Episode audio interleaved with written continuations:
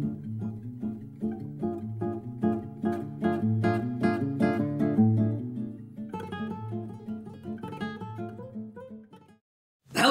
Welcome to another episode of Five Minutes with Sean. Thank you so much for joining us yet again here in the new year.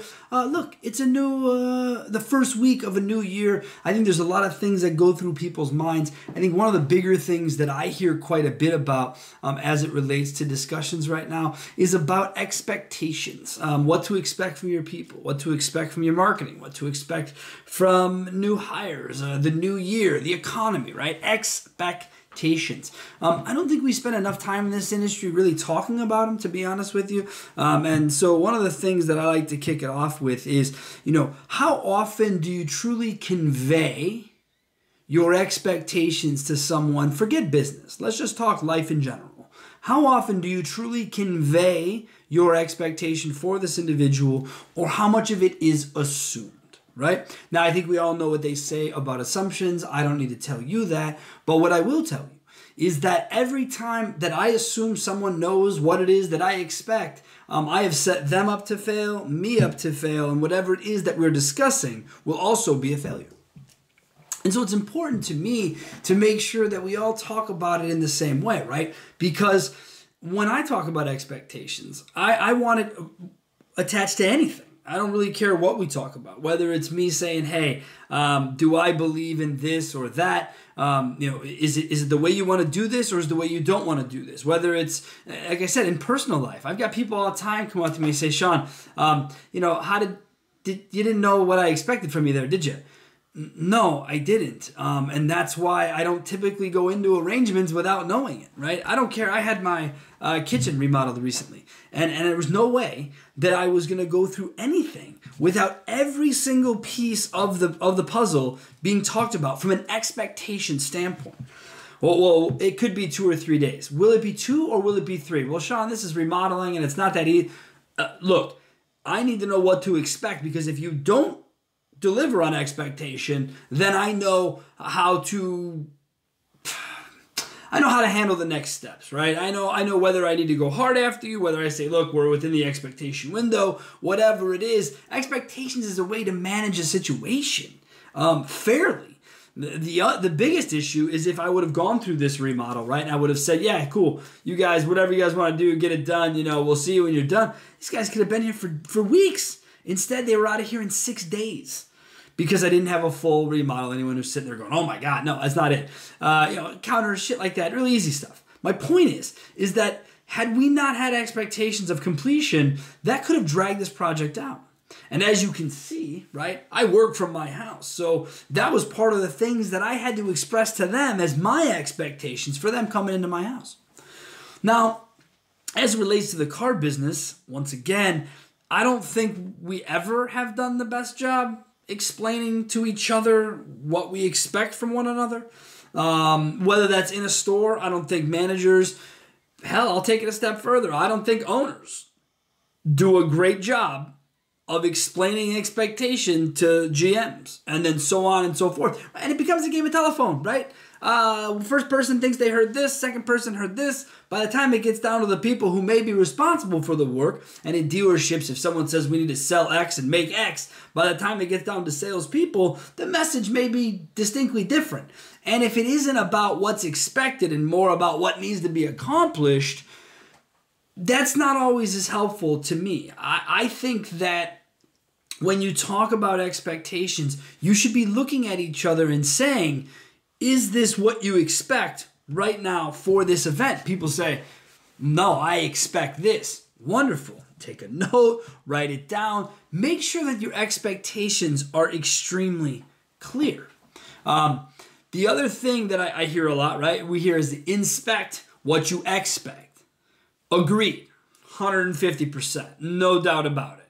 Quick question does anyone know exactly what it is that you expect while they're inspecting? I inspect data for a living.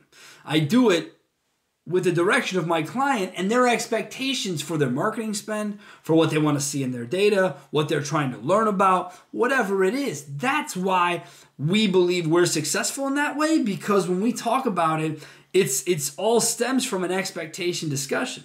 Those of you who haven't heard me say this, the first time I meet a new client, the number one thing that I let them know uh, that I cannot do for them is sell them more cars. That's an expectation I want to get out of the way right here, right now.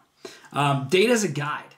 Marketing's a guide. Marketing does not sell cars. Attribution is a stupid word. Okay? Take that for 2019. Yeah. 2019, stop using attribution. It's dumb.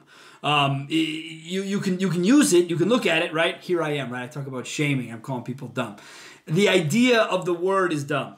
All right, not people who use it. I get why attribution makes sense in our industry, but my expectation of attribution is not what yours is. My expectation of attribution is data, knowing where things came from, how they got there. Store visits is as far as I'll take it into a dealership, but those are my expectations. So, what I said earlier was that I let my clients know not going to be not going to be here to just you know make it right um, and sell more cars. I can't help you with that.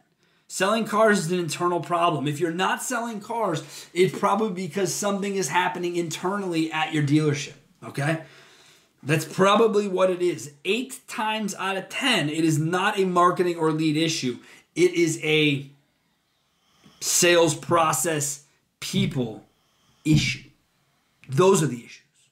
So the expectation that I like to set is so everyone knows where I stand because what I don't want to hear in the first month doing business with someone is, hey, Sean, I hired you and I'm not selling more cars. Now that I've set the expectation, that's an easy phone call. Uh, yeah, I told you that I was not going to do that for you. This still happens. Even though you set expectations, doesn't mean people listen, doesn't mean people remember. Okay, none of that is what we're talking about here. What I'm talking about is simply setting them.